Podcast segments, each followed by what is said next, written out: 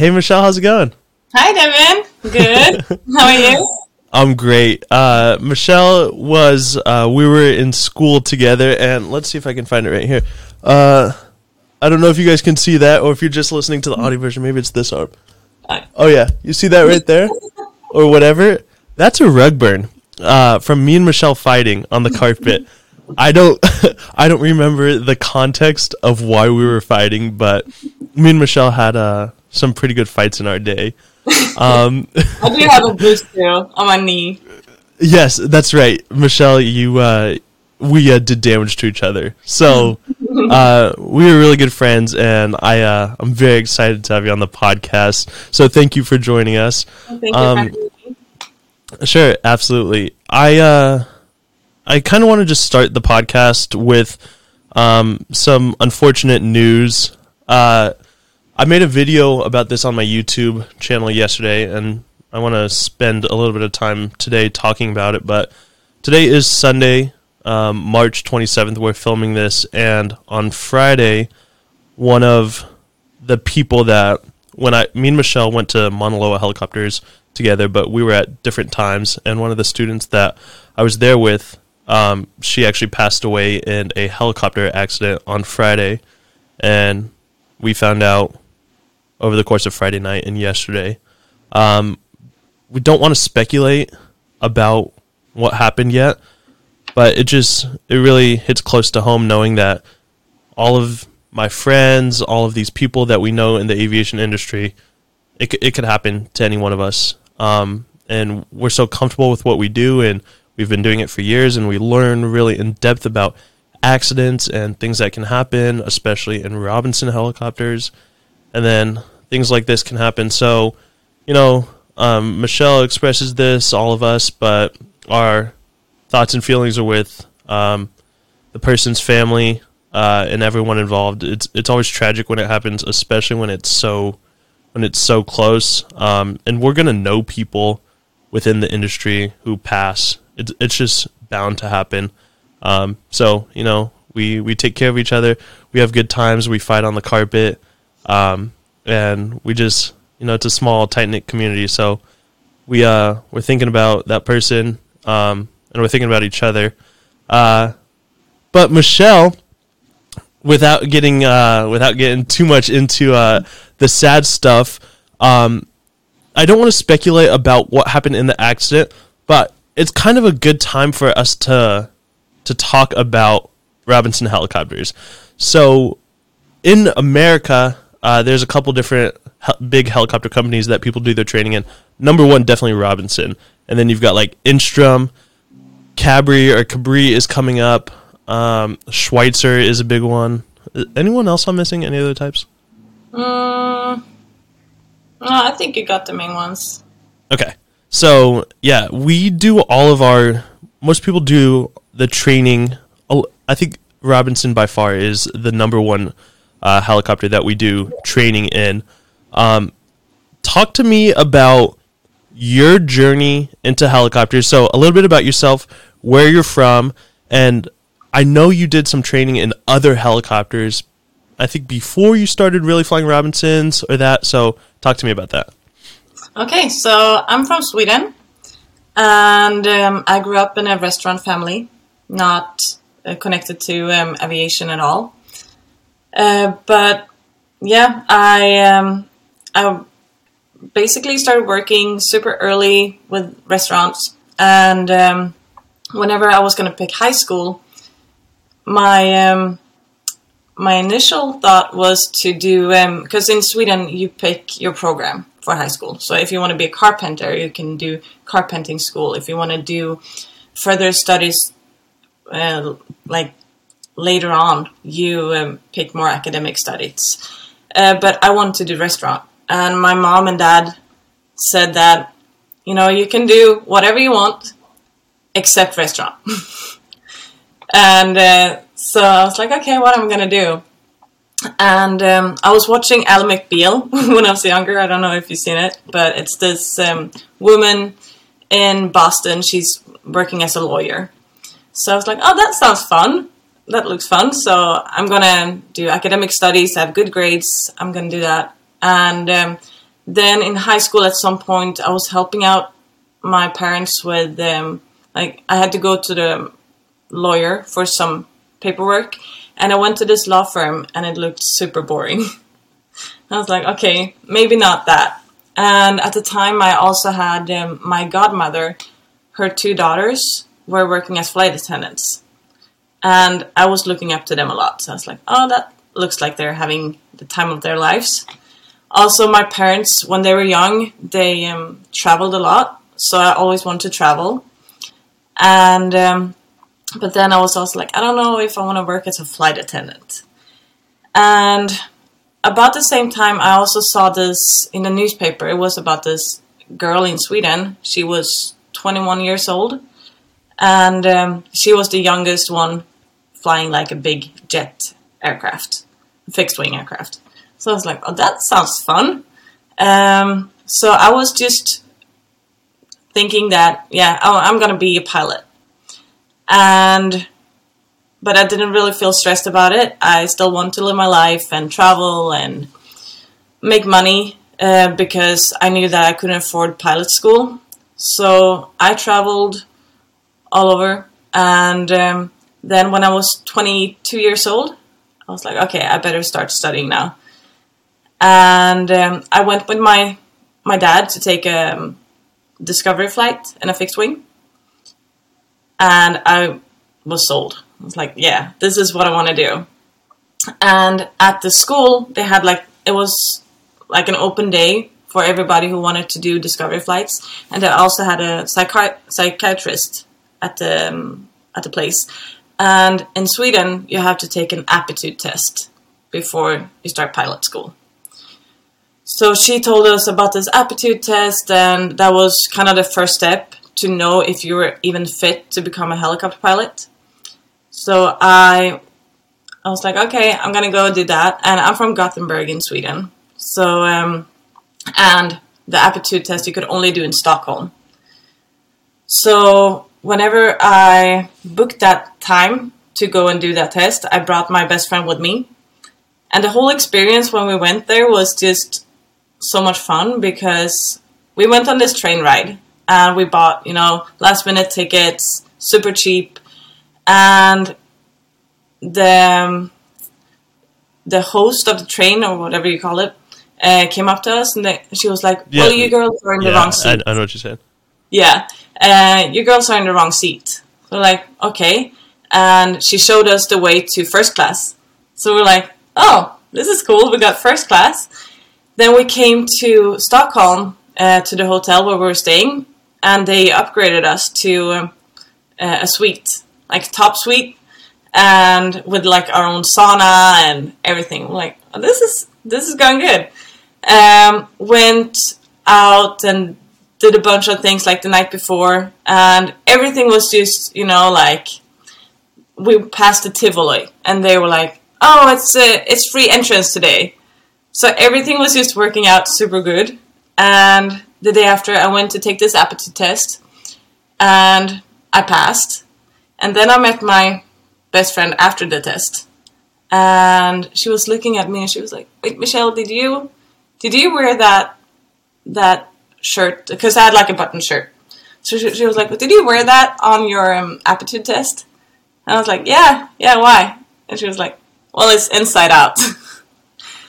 so, oh my god! So she, was, so she was like, "Oh, you passed this aptitude test, but you don't know how to dress yourself." so um, yeah, so that was the start of it, and um, I didn't really know how to finance pilot school, but I I was kind of like, well, it's I just had to figure it out. So I worked a lot to save money, and at the same time, I asked my grandmother if I could lend money from her. So she said, yeah, sure. Um, and then during this time where I was saving money and I kind of like rented out my apartment, and the thing was this fixed wing school. It was part in Sweden, part in San Diego and I've been a lot traveling a lot, so I was like, oh, San Diego, that's perfect. I have relatives that live there. I can live with them. I can do this pilot school, and um, then right when I left, my grandmother had a stroke, and we had no papers signed, nothing. So we had to have a legal guardian for her. And um, this, um, we were like, oh, of course I will get approved to lend money from my grandma because I'm her only grandchild, and it's just a loan. But they wouldn't let me lend the money. So I started pilot school in San Diego, but I um, had to go home and I rented out my apartment. I quit my job.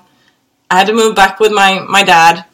And I was like, okay, I don't know what to do now because I was so focused on doing this pilot thing. So I um, actually started as a flight attendant. And when I was, um, and then I got the job as a flight attendant, had a lot of fun, and I figured I at least get to be in the industry.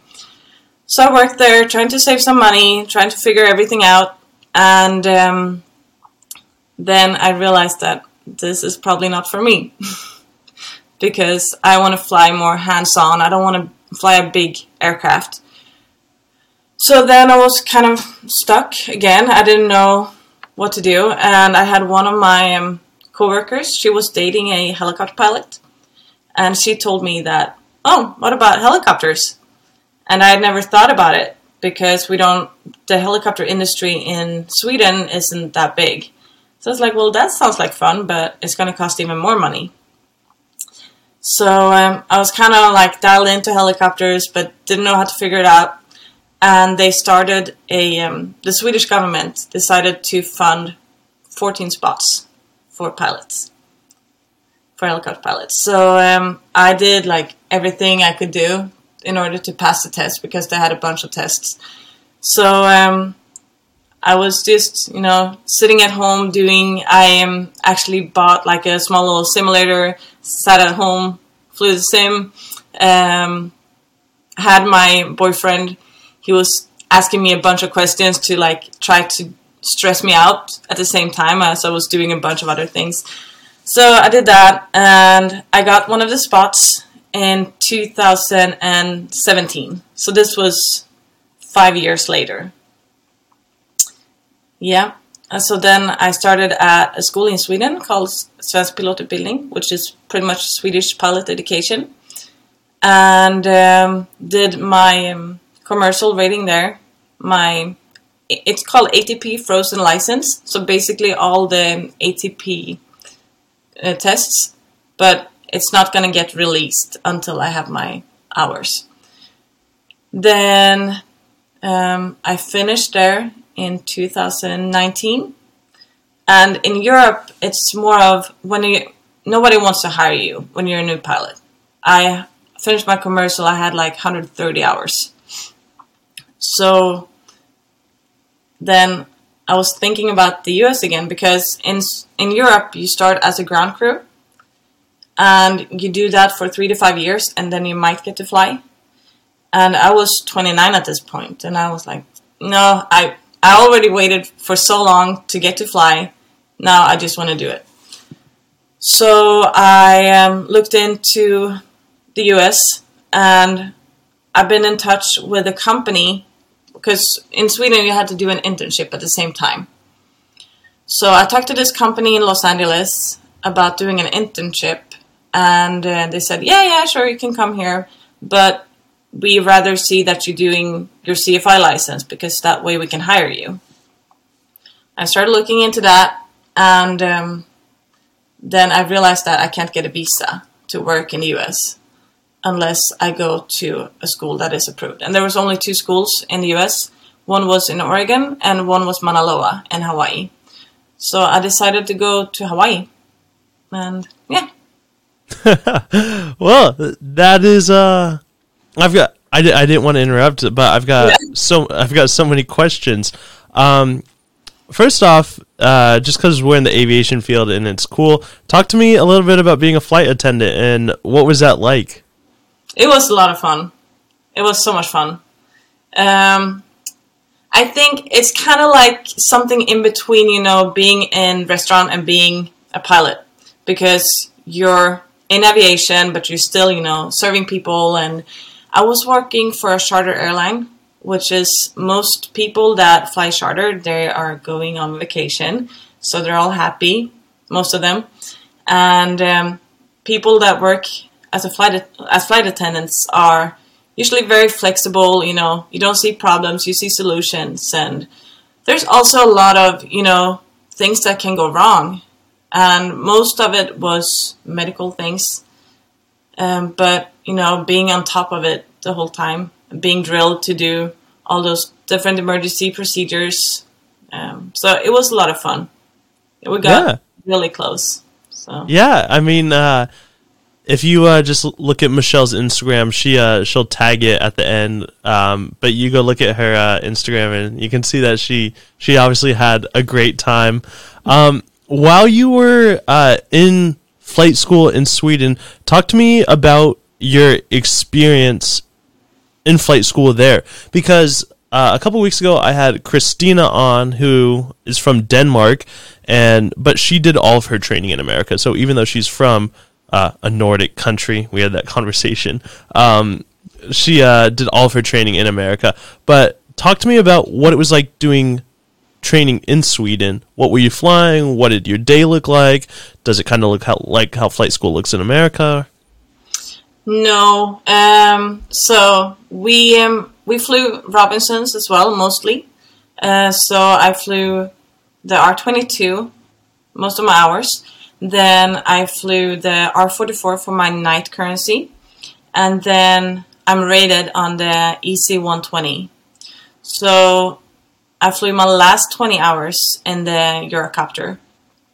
Well, let me ask why. What uh, what's the purpose of it? Because uh, it's more expensive. There's no benefit to you. I mean, it's a cool experience, but it's not. It doesn't help you get to where you want to be. Really, it's only twenty hours, and you only have 130 total. So mm-hmm. it, yeah. It, to me, it sounds like a scam. well, I didn't pay for it, so for me, I, I just took it. You know, it was. Oh, was it was this part of the government program where they yes. paid for the 14 yeah. people? Mm-hmm. Oh shit, that's yeah. pretty sweet. So yeah, yeah. How was uh what was it like flying uh the EC one twenty? Um what was your experience like what did you do? What maneuvers did they have you do?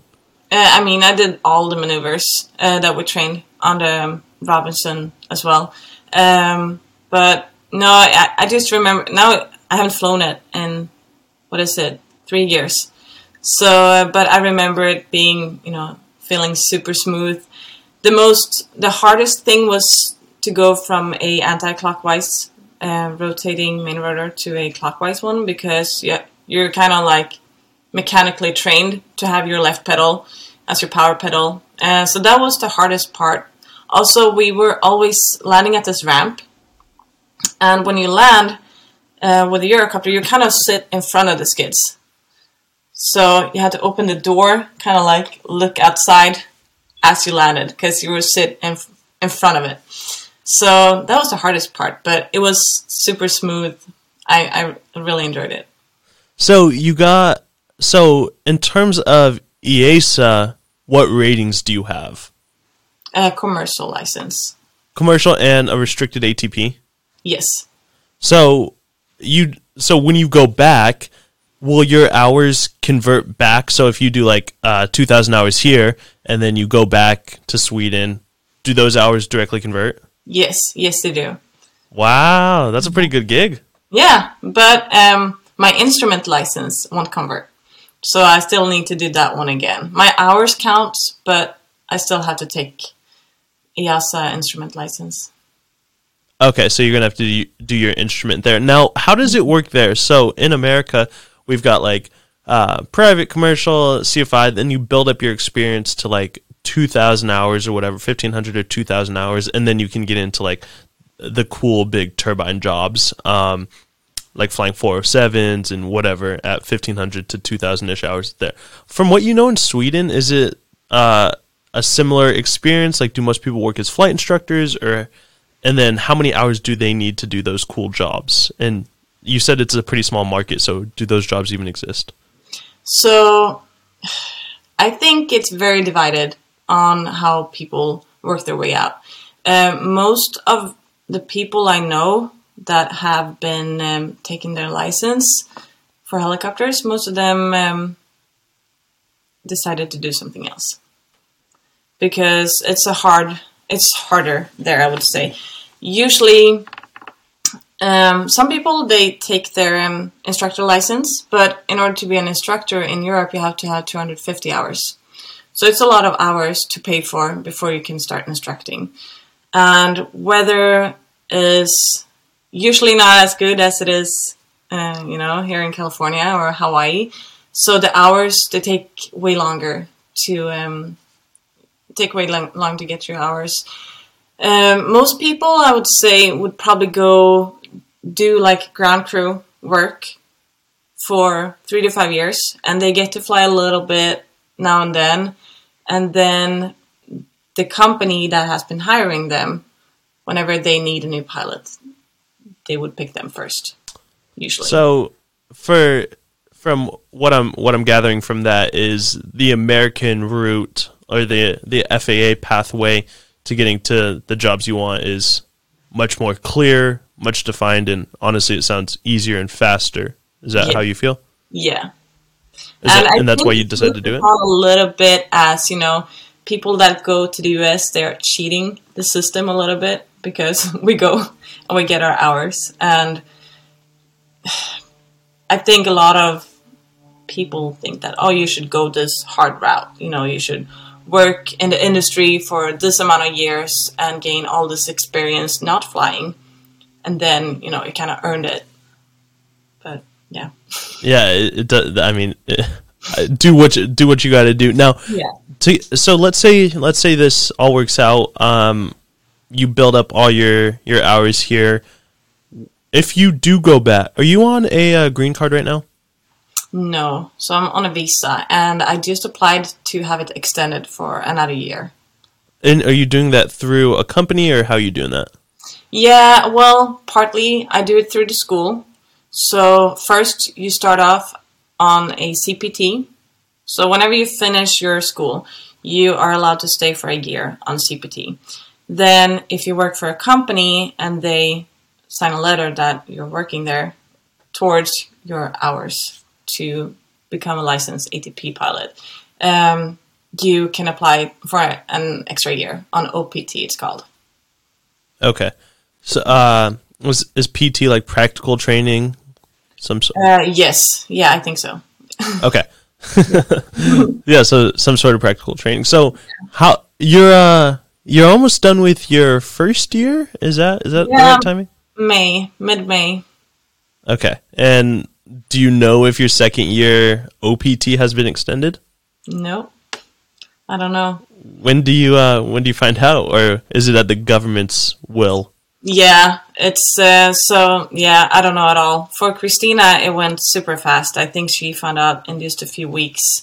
They say that um, it can take up to ninety days to find out, but you can't apply, you know, earlier than ninety days before. So, um, and they say that usually takes about that time. So we'll so see. that that first uh one year is that that that one's through Mauna Loa and through the school and then the second extension is through the company you work for? yeah, kind of. Yeah. Okay. I no, th- that makes sense. So, so you got to fly the EC one twenty and then the Robinsons, and I kind of mentioned um the the Robinson thing because I mean everyone knows that.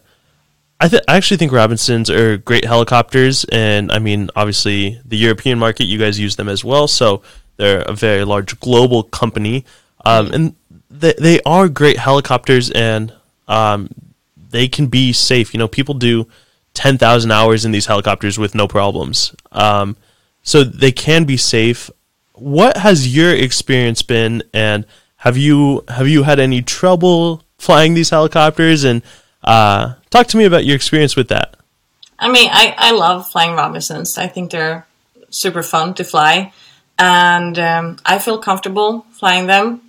Um, I mean, there's going to be issues with all machines you fly. Um, issues I had, I whenever I started working in California, I um, I had a governor failure, like my first month working. Um, so that was yeah, but I mean, if you know what to do, it's not a big issue. It's just flying without the governor. And yeah, I had a I had a governor fail on me as well doing an Yeah. auto.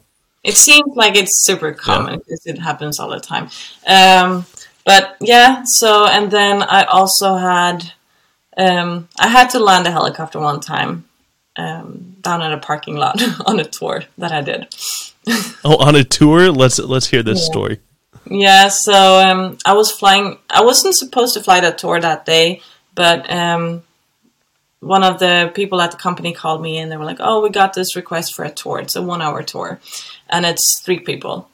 So I was like, "Yeah, sure, I'll take it." And um, I went out, and I noticed. So I was flying that tour. Then I was supposed to fly another tour afterwards. So I put in full fuel because the people weren't that he- heavy and but I had three people on board and me, and I noticed that whenever I was taking off, I was pulling a lot of power, a lot of manifold pressure, and um, I I was noticing it, but I didn't really react too much because I knew that I was full fuel. It was a hot day, all that. Um, I was leaving the airspace. I was going to go into another airspace, and I called him up, and I didn't get a response. So I was like, okay, well, I'm I'm pretty early. Like, I'm just gonna call them again. Called them again. I still I heard them, but they obviously didn't hear me. So I was like, oh, that's weird. I called them like four or five times. So you're going from like one sector to another sector. You're like trying to call approach or something. Uh, I was just gonna pass their airspace. So so then they didn't answer. I was like, okay, I'm just gonna stay outside their airspace for a little bit until they. Was it was it a Charlie or a Delta or a Bravo or It what? was um it was a delta. Okay. So um, I just stayed outside, and um, then they have split frequencies. So I uh, I was thinking, oh, maybe I'll just try their other frequency because maybe they have some issues with their frequency. Uh, so I tried the other frequency, and as I was switching to the other frequency, I noticed that I got low rotor RPM. And at the same time as I got this low rotor RPM, I saw my engine tach just went all the way to the bottom. So Oh my god. yeah, I panicked there for a second, and you know, lower collective, all that, um, and then I noticed that I, I could still hear my engine. So I was like, well, I, I have, I still have my engine, and then the tach just went up and down, up and down, and I was like, crap. uh, so you know, we have all these things where it is, you know, land as soon as practical, land immediately. Now, if it's just a tach failure, you land as soon as practical. Um, but I also noticed, you know, I'm pulling a lot of power. I have low rotor RPM. I can't see my engine tach, and nobody hears me. so, um, you know, um, and I was, I was about to, you know, I was right in an industrial area. I was about to go over the water. So I was like, okay, I'm not gonna, you know, go out there. So I was like, you know, this is you have so many thoughts in such a short amount of time. And um, so I was thinking, you know, should I go back to the airspace where I was, or should I go back to the other airspace? And I, you know, squawked, and nobody contacted me. And I tried to make the calls again, and nobody. What'd you squawk? Seventy six hundred. Yes. Um, nobody came back to me. I was like, okay, should I go into this airspace where they have, you know, like three runways, a lot of traffic, um, without, you know, and going there was a little bit of a, you know, flight as well. And I know that it's so congested in LA. So I knew I, I was flying there basically every day. So um, I knew that there's no landing spots. And I had this really big parking lot right below me. So um, I just took the decision that, and I also, so I was actually at the Robinson course just like a couple months earlier, and one of them pilots there told us he was like, "It's so funny with helicopters that you know you have an aircraft that can basically land anywhere, but still pilots decide not to land because you know they want to push it." So his words kind of echoed in my in my ears, and um, and so I was just thinking, okay, I'm just gonna go down and land here, And so I told my passengers, I'm like, sorry, um, we're gonna have to go down of here. And um, I don't think they really understood like what was happening. Um, so yeah, I went there, down there and landed, and um, yeah. but I was never, Well- yeah, I was never really scared of flying the helicopter because we do so much training on it. I knew what to do in case my engine would fail. No, um, but I was more scared of getting in trouble because I landed at somebody's property. Yeah. So uh, what what happened? So you landed and and then what?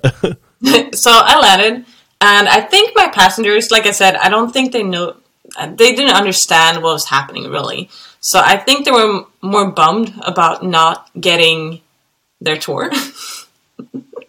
um, so, but the funny thing was that there was actually another helicopter in the area, and he um, he saw me, and he saw that I was landing at this big parking lot. I think it was you know a parking lot for um, big um, like trailers and stuff.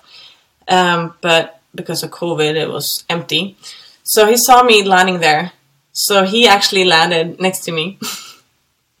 and um, then he asked me if um, he um, if I wanted some help with my passengers, he could bring them back to our airport.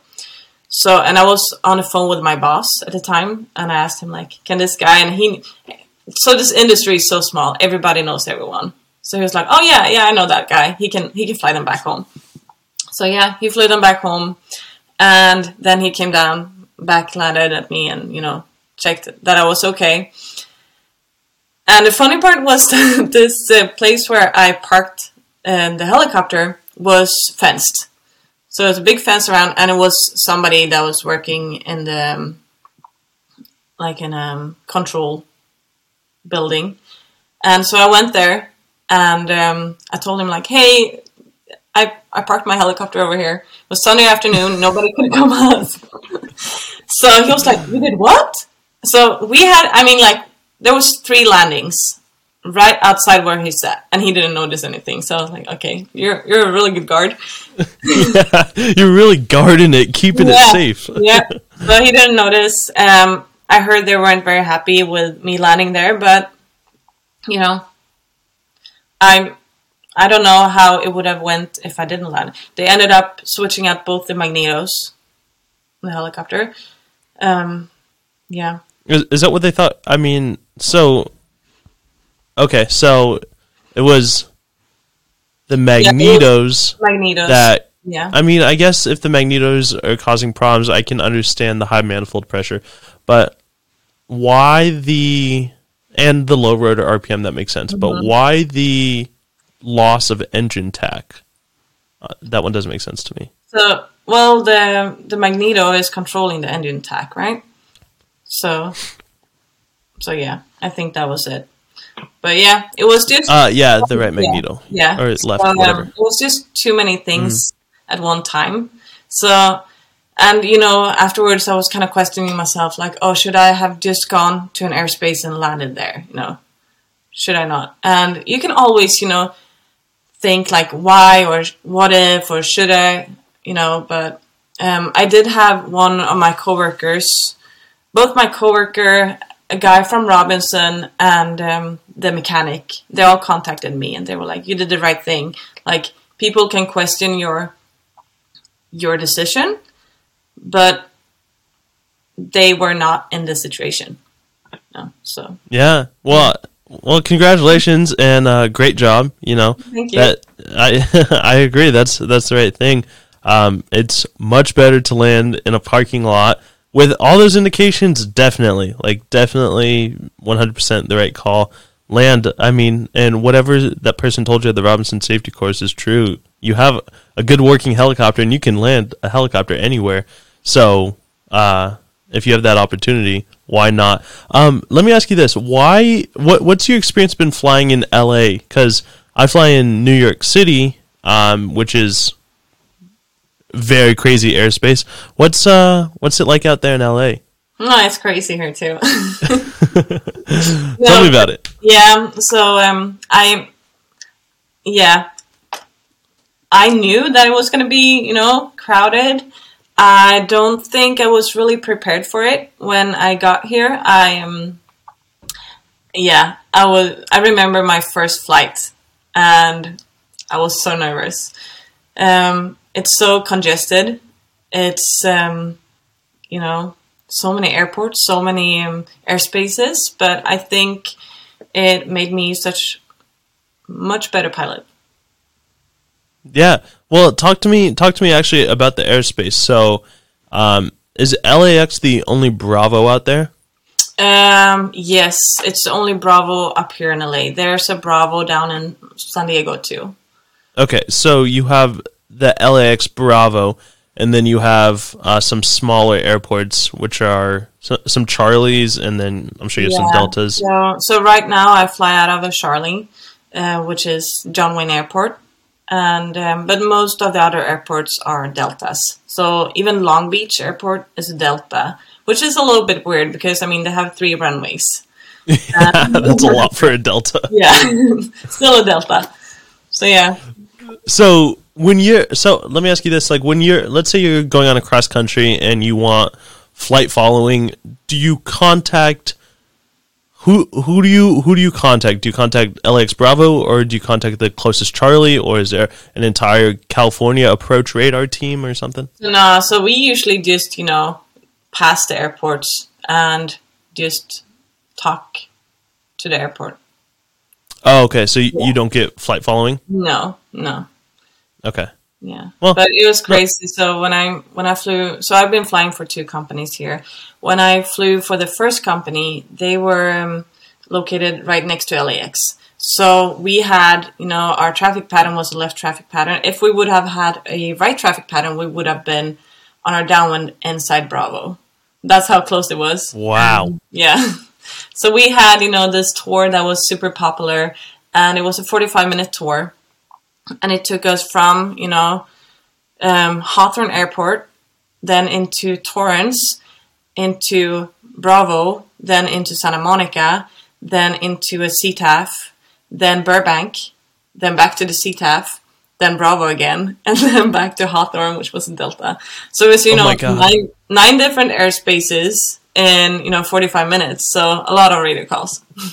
Yeah. I mean, I don't uh, New York is New York's crazy, but I don't think we have that much uh, repetition or yeah, we don't switch that commonly. So Yeah, you I bet I bet Sweden or Sweden where you have like you know one tower, and that's that's what we thought. yeah, and I, I bet you feel uh, very comfortable on the radios now, huh? I do. I did not do in the beginning. I mean, So yeah. let me. Uh, you have you have your CF double I, correct? Mhm. Okay, so what is your proportion of instruction versus tours? Um, if you had to say how many, like what what percentage? So the first company I worked for was mostly tours.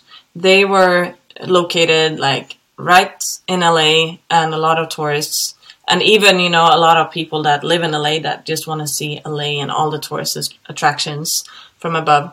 Uh, so that was majority tours. Now I work down at John Wayne, which is down in Orange County, and for sure majority students now.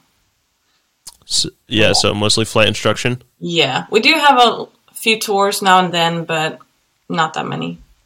What made you? Um, because I was pissed off because I know you interviewed at my company, and I was trying to get you to come here. Uh, what made you? Uh, what made you choose California? Why'd you want to go? Because I knew I, I think I knew you wanted to be there. So what made you go out to the West Coast? Yeah, so it was a really hard decision to not come to independent helicopters because, you know, I knew that you and Christina were there and I really liked the vibe I got from them. So, um, but it was, you know, ever since, you know, this whole long trip, I started, you know, in 2012 when I started, you know, fixed wing school in San Diego. I was kind of, you know, I, I had decided that I wanted to fly in California. And then um, whenever I was going to do my internship, I went to California first because I figured California has, you know, good weather all the time, which warm weather, which we don't have in Sweden. Um, they have the ocean, they have the mountains. You know, it's easy to travel everywhere here. You can go to Vegas, you know, you can fly there in 15 minutes or, you know, drive there for three to four hours. Palm Springs, you know, like there's just so much here that I really wanted to experience. So Yeah, but you have to live in LA. yeah, well, I'm kind of moved from LA and now I live in Orange County. so, Okay. yeah, but yeah, so that was probably the decision for me too. I just really always dreamed about living in California. Yeah, you uh you seem like a California girl. Like Yeah. if it fits. Um uh no, now that you're actually in it, um how many hours do you have right now? Uh, so I passed 600 last week. Nice. Congratulations. Thank you. So, what do you want to do? Where do you see your future? Um I, obviously you have another year probably in California or whatever. Yeah, hopefully hopefully that that works out. Um where do you see yourself? What do you want to do? So um, my long-term girl, goal is to fly EMS, but I right now I'm just you know trying to enjoy myself. I'm not in a hurry. I know a lot of people are like, "Oh, I want my hours. I want my hours super fast," and they do anything. I really want to enjoy myself as I'm doing this. That's the whole reason I picked flying helicopters is because it's fun. I don't want to. I want to keep it fun. So I'm just gonna enjoy my time in the US for hopefully another year, and then to do EMS in Sweden, it's um, usually they want you to have some instrument experience and also to um, been flying more turbine helicopters. So I will probably, you know, I'm hoping to get a job maybe flying oil rigs in Norway for a little while, and then maybe EMS in the future. So, uh, well, I actually didn't know Norway had a big oil rig thing. Well, I don't know if it's big Yeah. or Yeah, there's a big market out there. yeah. Um, and are they flying? What type of helicopter are they flying out there? They fly Sikorsky's. Oh, nice. Yeah. Okay. So one of our instructors in um, in Sweden was actually working for them. Oh, nice. Yeah. Um, what? So you're just a I mean, we get our C- not that it's easy, but we we get our CFI relatively easy here in the U.S. Is it? Would you say it's like equally easy to get your CFI in EASA? And do most people want to be CFIs because it's it's pretty much like it's almost mandatory at this point in Yeah. the helicopter world to have your CFI. Yeah. So I'm I I don't think I'm gonna take my CFI in Sweden. I don't have my CFI there or in Europe. Um, I heard it's easier to take your CFI there. Uh, you, it's required more hours, but I heard the CFI training is not that hard. But I never done it, so I'm not sure. Yeah. Um, I don't think Yeah, exactly. Um, yeah. Let me oh sorry. Um when you when you decide that you want to so after you do your one more year here in the US if it gets approved are you going to try to figure out an, a way to stay here or are you going to try to go back to Sweden? I uh, think year I'm go back to Sweden. So my initial plan was only to stay in the US for a year, and but then you know, you start and time passes so fast, and I I'm just not done here.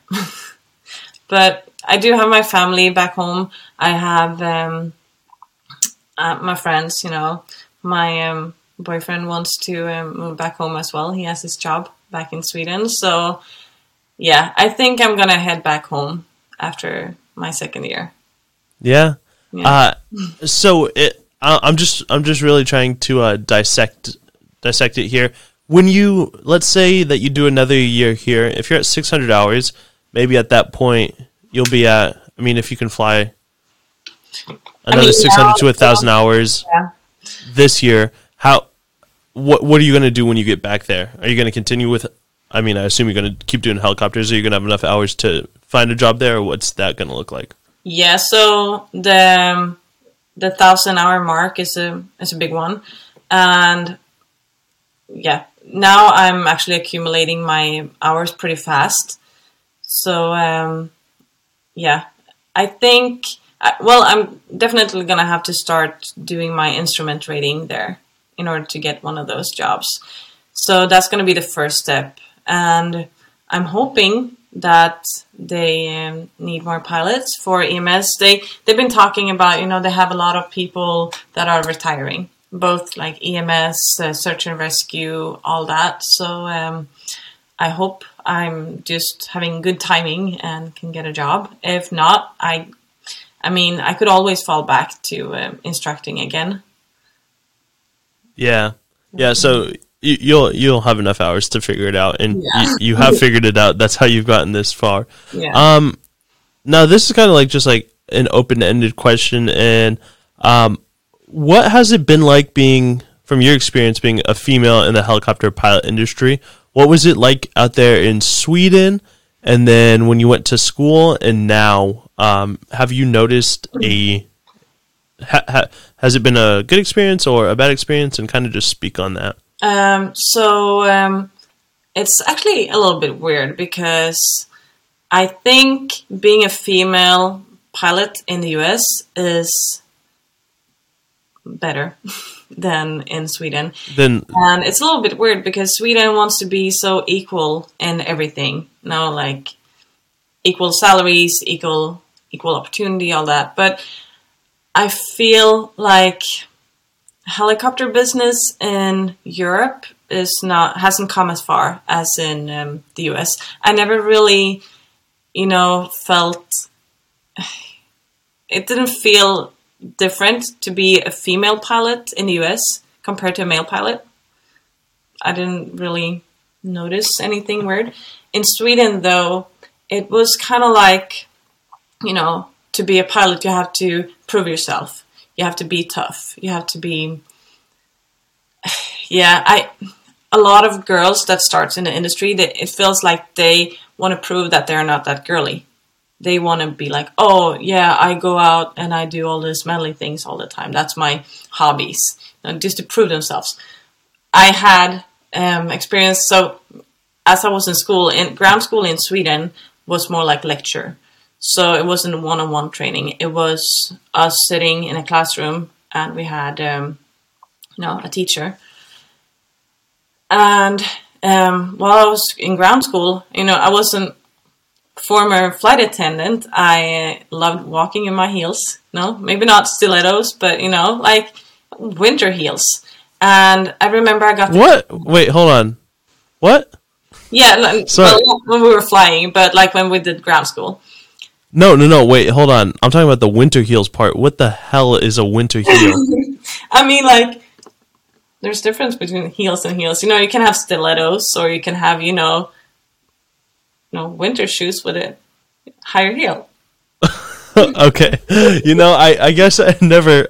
I, I think I've I think I've probably seen that. My mom probably has a pair of those. Yeah, probably. Well, okay. I uh I've uh I've never heard of winter heels. Sorry. Okay, keep going. Uh, yeah. I don't know where that story was going, but keep going. Yeah. yeah, so I remember I got a comment one time like, "Oh, you're walking in heels and you're a pilot," like, and that just pissed me off a little bit because I was like, "Well, I I'm gonna wear whatever I want to wear. No, I'm not just because I'm a pilot. I don't have to dress like a man, you know." Um, so that was one thing. I also got a comment from a guy in the industry, and he said, "You know, Michelle, you should probably not tell people that you used to work as a flight attendant. It doesn't look good. It doesn't sound good." And I was like, "What? Like this is yeah." It just made me even more want to, you know, be girly. Why? What was what was his point with that? That doesn't even make really sense. No, I think you know, it's just you as a pilot. In order to make it, you have to prove that you're not girly. You have to prove that you're capable, and I don't know. It's kind of backwards. Which I didn't Yeah. expect it to be like that. It wasn't like that when I was working as a flight attendant. When I was a flight attendant, pilots that I was working with uh, on the airlines, they were always, you know, I got to go into the cockpit. I got to ask them about all these questions. They were very supportive. They helped me a lot during, like, they still help me a lot.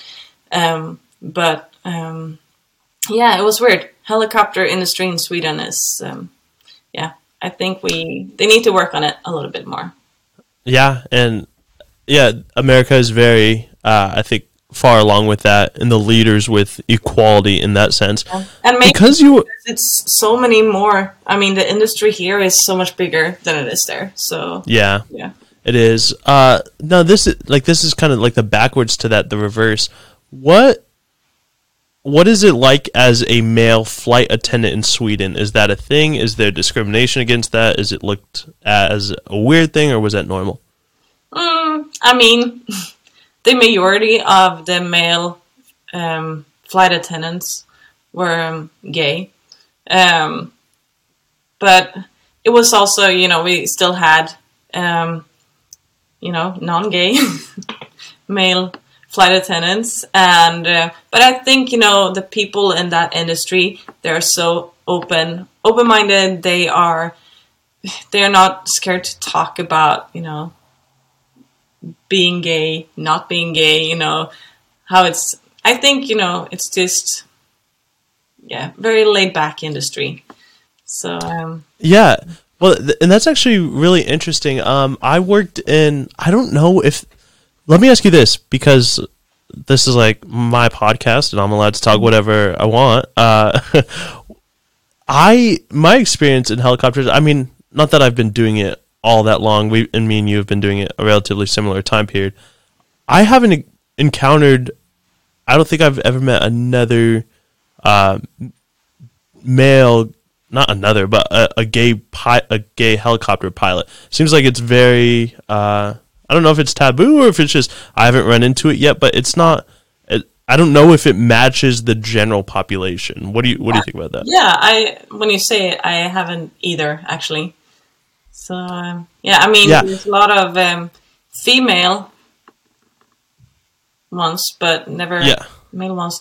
Yeah, there was also a lot of um, male flight attendants that were pilots that just wanted to get a job, and as they were trying to get a pilot job, they would work as flight attendants as well. Okay. It was kind of No. Yeah. No, that makes sense. Um, but let's talk about Michelle for a little bit. What do you like outside of aviation? What uh, what do you like to do? Uh, how do you? Because I, I like to ask this question because I don't think any of us really can. Because like, look at my Instagram pilot is or my Instagram uh, handle is pilot Devin. Your Instagram handle is Miss Aviatrix. Like all of us are always so aviation focused. Like everything is aviation, aviation, aviation. How do you separate yourself from aviation, and what do you like outside of it? I mean, I I don't feel like I have to separate myself from aviation because I'm I'm kind of aviation, you know. Like I worked four years in aviation, and the people I worked with, they became my a lot of my close friends, kind of like a family. Same thing with helicopters. I mean, it's such a small industry. I thought that, you know, working as a flight attendant, that was a small industry. I was working in Norway, Denmark. I went over to Finland sometimes. And, you know, I don't know how many people were working there, but a couple hundreds. And everybody knew everybody. Then I came into the helicopter world and I realized that this is tiny. Like, even in America, I was one time it hit me. I was flying and Um, I was doing a tour, and I was outside of. I was just over Hollywood, and uh, it's a CTAF there, so it's an open frequency. And I was talking. I was making a radio call, and then I hear another helicopter, and he's like, "Is this Michelle?" so I'm like, "What are the odds that I'm, you know, from Sweden? I did my training in Hawaii." And I'm flying in Hollywood, and somebody recognized me on the radio. so Yeah. yeah, I uh I I had the exact same thing happen yesterday. I was going to an airport uh with a a CTAF and there was an airport on the other side of the ca- uh no just well some random airport and they were like, "Hey, is that Devin?" And I was like, "Who is that?" And they're like, "Oh, it's just me." And it's like it's it's such a small community that I mean, you just yeah, just by recognizing voices and seeing pictures, we all know each other, and that's I mean, when I think about um, our friend that passed away um, the other day, it, it's a really small community. You know, we I we were roommates, um, and she went to school with me, and then she was working out. She had a couple different jobs after school. So I mean, by the time you've been doing this a couple years, a lot of people know you. Like in the industry, you've most people know you, um, which is really cool. But one thing, like it, it's really sad because it's so small. But also one thing you have to be careful with and just be mindful of is not to burn any bridges, um, because the person that I don't know, we went to school together, and maybe two years from now, you're working at a company or you're like the CEO of a company and I come and ask you for a job. So that's why we don't want to speak bad. Yeah. Um, behind Yeah. each other's back. Yeah. Uh, well, and, and also something that they told me right when I started school in Sweden. They were like, "Think about this. This is a small industry, and whoever your classmates with now could be your former boss, or you know, like could be the one that gives you a reference for a really good job."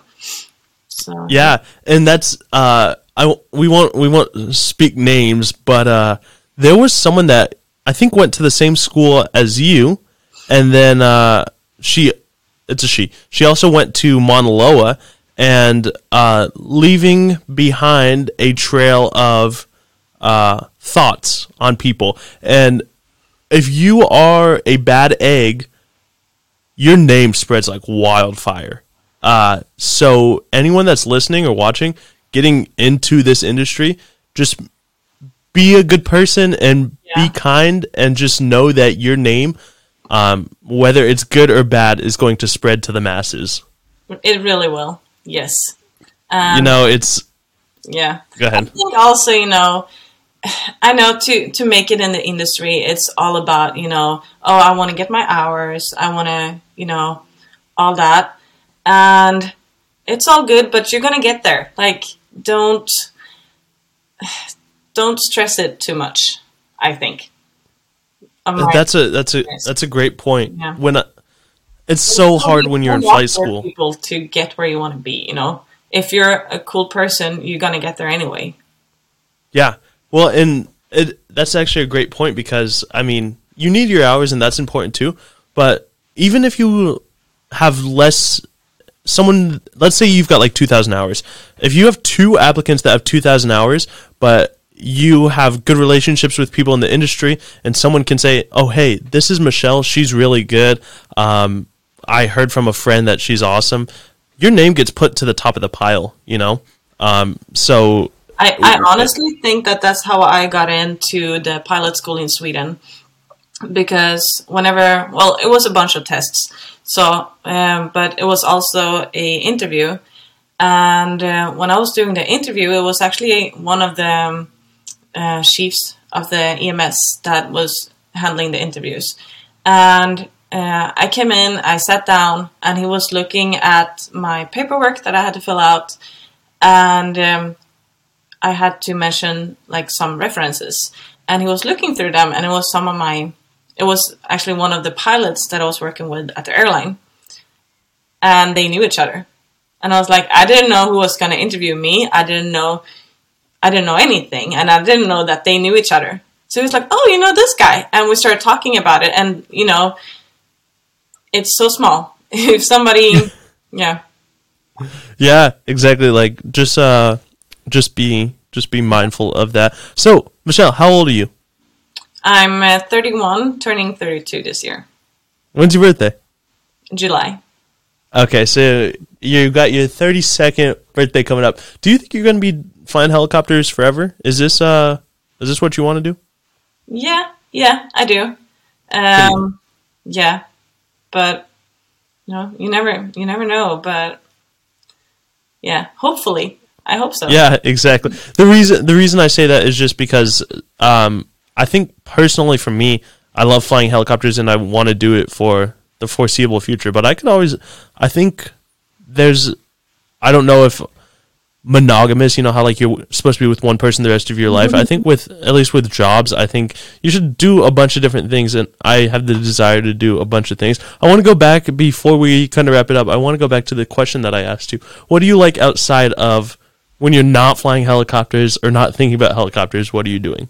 Um, I I love traveling, obviously, um, and I love experiencing. So going on hikes. I love food. I, I grew up in restaurant family, so I, I love going, eating out, and just you know, I like being surrounded by friends. So yeah, that's me. Yeah. I we I mean I, I used to play soccer too. I love being active, and we, you know, we went in Hawaii and played some soccer, played some football. I think uh, so. I love being friends with you on uh, Snapchat and Instagram because uh, one of the gr- greatest and funniest things I will ever remember about you, Michelle, is um, you and our friend Agnes. You two had this big golden Chrysler minivan, and uh, what did you what did you call her, Betty or something? Yeah. So Betty was uh Betty was falling apart on the side of the road. And Michelle uh you guys found a mechanic somehow. And you you would always post videos of you taking this car to the mechanic. And uh one of the nice things I don't know if this is sexist to say but being a pretty girl you got all I, I think you got like some some help with the maintenance right Yeah. Well, it was funny because I remember one time I was actually so we had bought the car and we had some issues and I um I just got smoke all out from the engine and I didn't know what was happening and um, I stopped at a parking lot and the guy that was outside the parking lot he showed up to be a mechanic so he helped me out and then we had some other issues with them uh, with the car so I drove there one time and I was actually on my way to get my safety done on the way back. the So- safety inspection right yeah, so for it to be, you know, drivable. So I was on my way there, and as I was driving there, I was probably speeding, you know, and I was texting at the same time. Jesus Christ. And yeah, so yeah, which you shouldn't do, you know, but um, so yeah, I was doing that, and then I we didn't have a back mirror because the back mirror had fallen down.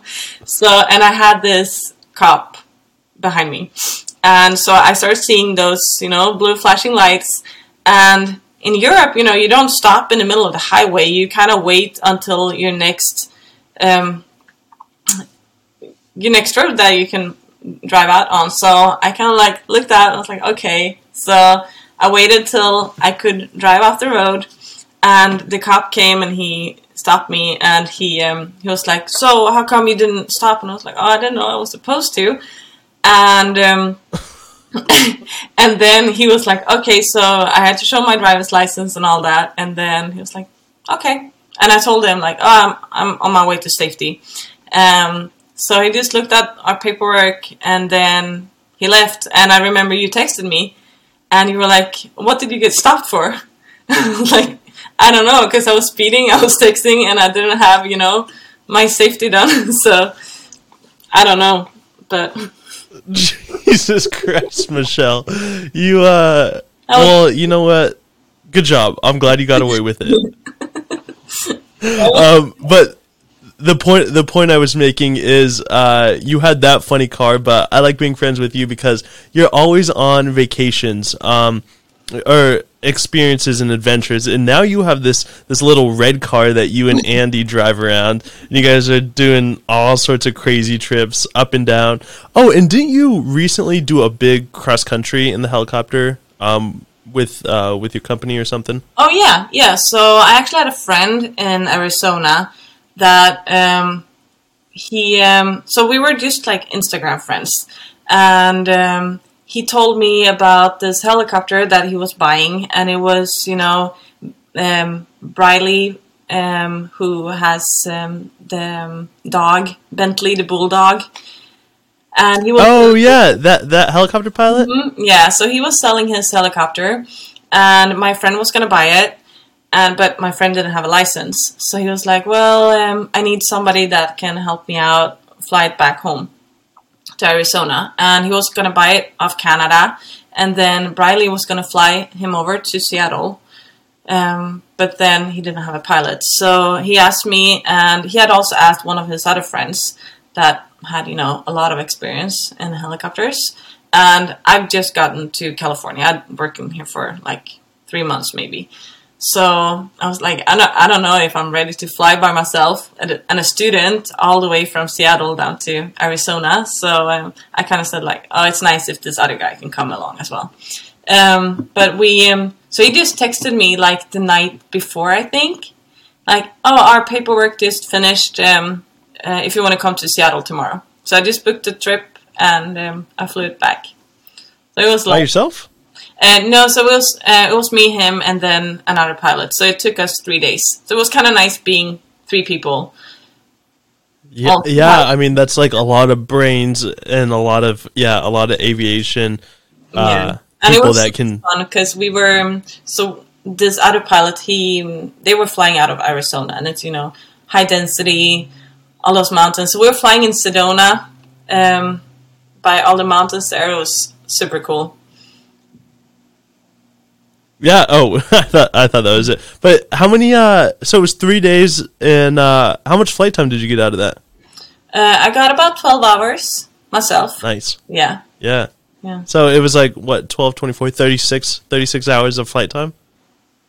yeah yeah well Uh-huh. no probably um, like 24 maybe because, Oh, so you flew a lot of it. yeah because the other guy was a student so he I see. himself. All right. yeah Well, um, Michelle, I can't I can't thank you enough for coming on. Uh, shout yourself out. Shout out your uh, your Instagram because it's very aesthetic and it's very pretty. Give it a shout out. Thank you. Well, it's Miss Aviatrix, so ms dot aviatrix with an X. How you can't? So you spell M S but not aviatrix. spell it. ms dot a. Wait, I have to think. A v i t r i x.